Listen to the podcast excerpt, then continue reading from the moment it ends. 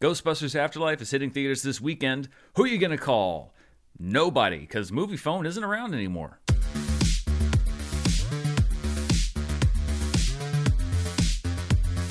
Hello, everybody. I'm Dan Murrell here with my review of Ghostbusters Afterlife, which is hitting theaters this weekend after many, many delays due to the pandemic last year. Before we get into that, though, I want to take a quick moment to thank today's sponsor, Raycon, the wireless earbuds that should be at the top of your holiday shopping list. Go to buyraycon.com slash Murrell, M-U-R-R-E-L-L, today to unlock exclusive deals up to 20% off your Raycon order. And stay tuned after this review to learn even more. The Ghostbusters franchise has been a rocky one, and I think that's a bit of an understatement for the last decade or so. But we have now Ghostbusters Afterlife, the fourth theatrical Ghostbusters film, the third Ghostbusters film in the original timeline, if you will. It's directed by Jason Reitman. Reitman co wrote the screenplay with Gil Kenan, who's directed several movies, among them Monster House. And even from the beginning, when I heard that this is what they were going with for this film, this could have gone really poorly. I mean, you have the son of the original director of the Ghostbusters franchise, making a new movie in the wake of a very, let's say, controversial reboot that happened just a few years earlier. There are so many ways that this could have been disappointing, but for this Ghostbusters fan, it was not in any way disappointing. As a matter of fact, I would say for those who have been wanting to see another movie in this particular iteration of the franchise, this is not only the movie that you've been waiting for, this is the movie that you've been hoping for. I think one of the reasons this movie succeeds so much is that it is built on the backs of a lot of new characters, the main one being Phoebe, who's played by McKenna Grace. She is the standout lead in this next generation. Phoebe is Egon Spengler's granddaughter, the Ghostbuster played by the late Harold Ramis, and she brings that same curiosity that we love from the character of Egon. It's a very assured and confident performance, and it needs to be because this character of Phoebe is saddled with the chore of bridging the gap between the older generation of Ghostbusters and by extension Ghostbusters fans and this new generation of Ghostbusters. Ghostbusters Afterlife also has a strong ensemble, including Finn Wolfhard, who plays Phoebe's brother Trevor, who hates relocating to his grandfather's dilapidated farm until he meets Lucky, a local girl played by Freaky's Celeste O'Connor. Phoebe teams up with another local nerd named Podcast, who's played by an actor named Logan Kim in a really remarkable film debut. These two make a really great team, and a lot of times kid humor uh, can go sideways in movies like this. It doesn't in this film. I think it actually works. It's not accessible just to kids. Uh, both of these characters had me laughing quite a bit. On the adult side, Phoebe and Trevor's mother, Callie, who's played by Carrie Coon, struggles to raise her family and deal with the legacy of her father when the ghosts inevitably come calling, and Phoebe begins unraveling Egon's past with the help of her teacher, who's played by Paul Rudd. In the spirit of full disclosure, I have to tell you that the original Ghostbusters, and by extension the sequel Ghostbusters 2, was a keystone movie for me growing up. It was one of the ones that was on repeat uh, in the VCR uh, throughout my childhood. I've watched it countless times as well as an adult, but I also didn't hate the 2016 Ghostbusters reboot. I will have to say that it has not held well uh, since I first saw it five years ago, but I, I, didn't think that it was the garbage fire that so many other people do. But looking back on it now from a distance and revisiting it uh, after I saw it back in the summer of 2016, it really does seem to be a reboot for a reboot's sake. A lot of times uh, I'll say, you know, what is a movie's reason for existence other than the fact that it exists as a pure piece of entertainment? And there's no compelling reason for that movie to be there other than to want to double down and sort of cash in on this Ghostbusters IP.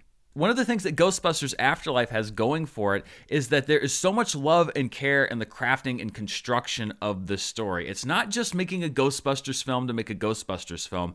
This seems like a real passion project for Jason Reitman. And that's no surprise. His father, Ivan Reitman, directed the first two Ghostbusters films. So obviously, this is going to be something that's very near and dear to his heart. It's not a work for hire. Jason Reitman didn't do this uh, as a novelty act. He actually has something that he wants to say and an idea and, and a feeling that he wants to get across with this movie. But the feeling overwhelmingly is a feeling of love. And that comes through every single frame of this movie. This isn't a movie that's running away from the legacy of the first Ghostbusters film, which I think is what turned so many people off from the 2016 version. This movie embraces the original Ghostbusters film from the very first frame, and it brings up a dirty word that I've already seen thrown around and bandied about with this movie, and that word is nostalgia if you see my reviews for a lot of these revivals and new films and different franchises, you'll know that I, I really despise cheap nostalgia. I think that it is the cheapest way to elicit audience sympathy to just trot out something familiar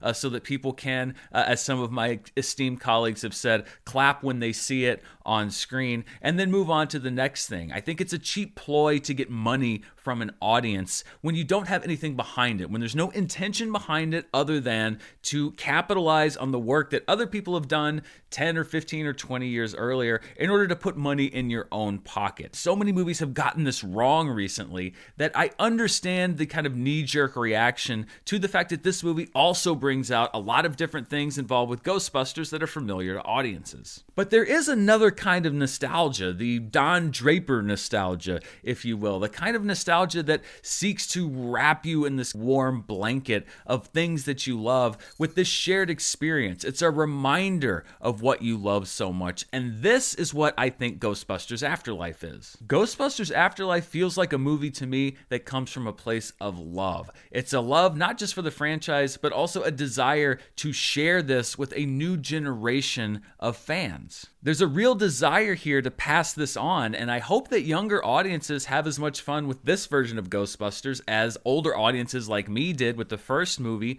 when I was a kid. And it may not be that hard because the movie's biggest flaw is that it does repeat, I think, a few too many of the beats, particularly from the first Ghostbusters film. I do think that there is a way for this film to achieve what it ultimately achieves without having to go through so much of the familiar. It's the same flaw that I found in Star Wars The Force Awakens, which is a movie that I also enjoyed, but I felt got a little too cutesy with repeating beats from the original Star Wars and references, etc. You fall into that trap, no pun intended, a little bit with Ghostbusters Afterlife. And I think if that's all that it was, just an empty recitation of the original Ghostbusters in order to get a few dollars out of your pocket, then I wouldn't be as high on this movie as I am. But it's not just that. Yes, those things are present, but I don't think that you can judge this film based just on the presence of the familiar. I think you also have to look at the other things that it brings to the table. This is a surprisingly character driven movie. You don't have that standard studio formula of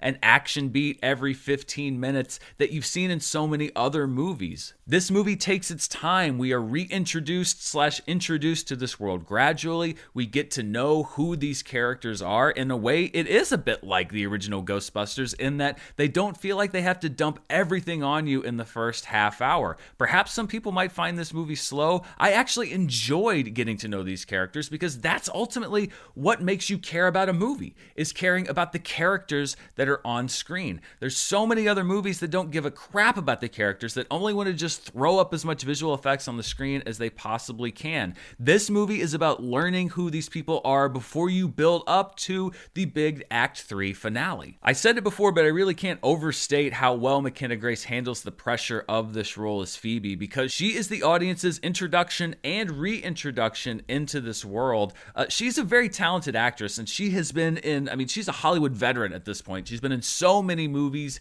and TV shows, but this is really great casting because she's not just a good kid character, she's a good character. She's wise beyond her years, she's a bit of a misfit, she doesn't quite know where she is in the world, but through finding this connection, by understanding where she comes from, why she is the way that she is, it's a natural way to bring us back into this world of being a Ghostbuster instead of just being some random person that stumbles onto a proton pack. If McKenna Grace is the audience surrogate for new fans, Paul Rudd is the audience surrogate for older fans like myself, the one that's bringing his love of the Ghostbusters to this new generation, wanting to share his enthusiasm for this now obscure team of scientists who ran around New York in the 1980s. He's the perfect mix in this movie of the everyman, but also the Paul Rudd comedic persona that we know, and he's got several of the biggest laughs in the movie. The rest of the cast execute their roles well, but this is also a movie that's as much about the world as it is about the characters it's about the legacy and the history, and yes, the weight of being a Ghostbuster. And as we build to the Act 3 finale, this movie packs an emotional hit that I haven't felt in quite some time from a movie. And again, it's not just by trotting out of this world that's familiar, it's by actually building through these characters a new love for this franchise and then executing the end of this movie in a way that turns an already strong movie into a genuine, heartfelt tribute from Jason Reitman to the work of his father to the people who built this franchise. I'm sure that a lot of people are probably going to be turned off by the familiarity in this movie. I, I don't read a lot of reviews, I try to stay away from them before I do my own, but the few reactions that I've seen just from friends, etc., on social media have largely been harping on this the idea that there is so much nostalgia in this movie. But I would posit that it's not just nostalgia, and I would also say, and perhaps this is a personal thing, but much of the past past two years has felt very cold and alien. The world has changed. It's, it's the reason why this movie didn't come out when it was supposed to. So it really wasn't so bad for me to be in the presence of something warm and comforting for a couple of hours in a way that didn't make me feel pandered to, but in a way that made it seem like this movie was trying to give me something. And I think that that's the difference with Ghostbusters Afterlife. The, the nostalgia grabs, the cheap revivals, they're trying to get something from you, they're trying to get your money. This feels like a movie that wants to give you something. It wants to give you a revival of that love for the franchise. It wants to give a new generation a love for the franchise in a way that their parents have had for many years. This is a franchise that has been entertaining people for 40 plus years. Maybe other people are going to see it differently, but I see this movie as a gift, a gift to Ghostbusters fans, old and new, and it was a return trip that I was happy to make. So it is an enthusiastic recommendation for me for Ghostbusters Afterlife. This is how you revive a franchise with genuine love, with a desire to entertain. This is the perfect example for me of bringing a franchise back in a way that wins over new fans, that pleases the old fans. I can't really think of how it could have been executed any better. But what do you think? Are you excited for this new Ghostbusters film? Are you going to be heading out to the theaters this weekend to see it? Let me know down in the comments below. Also, before we go today, I want to talk about our sponsor, Raycon. You know, we are less than two weeks away from Thanksgiving, which is really hard to believe. It's the beginning of holiday shopping season. And if you're like me, you're always looking for something to put on your gift list for friends, family, and loved ones. Luckily, with Raycon, there's a great gift that you can buy at an affordable price that they will use every day. If you see me on the movie Trivia Schmoedown, you may have noticed that I've been clinging to the old wired earbuds for quite some time, but they literally tie you to your computer. Now with Raycon, I have an everyday option whether I'm doing a stream, working on a video, or just want to walk around the house while listening to something that allows me the freedom that wired earbuds don't have. Raycon wireless earbuds feature seamless Bluetooth pairing and a comfortable noise isolating fit, which means you can start listening right away and keep listening for hours. Raycon offers 8 hours of playtime and a 32 hour battery life. The audio quality is also top notch, comparable to what you get from other premium brands. The difference is that Raycon starts at half the price. There's also a built in microphone so that you can take calls at the push of a button. Raycon earbuds are a great choice for that somebody on your gift list, or you know what? Pick up a pair for yourself because no matter who you buy them for, you're going to use them every day. And for our viewers, we have a special deal. You can go to buy Raycon, that's B U Y R-A-Y-C-O-N dot com slash Murrell, M-U-R-R-E-L-L, today to unlock exclusive details up to 20% off your Raycon order. But this offer is only available for a limited time and you don't want to miss it. That's buyraycon.com slash Murrell to unlock up to 20% off your Raycons. Buyraycon.com slash Murrell. I'd like to thank Raycon for sponsoring today's show, and I'd like to thank you for watching. Stay tuned for the latest in movie news, reviews, and everything else right here on the channel. Until next time, stay safe. Bye.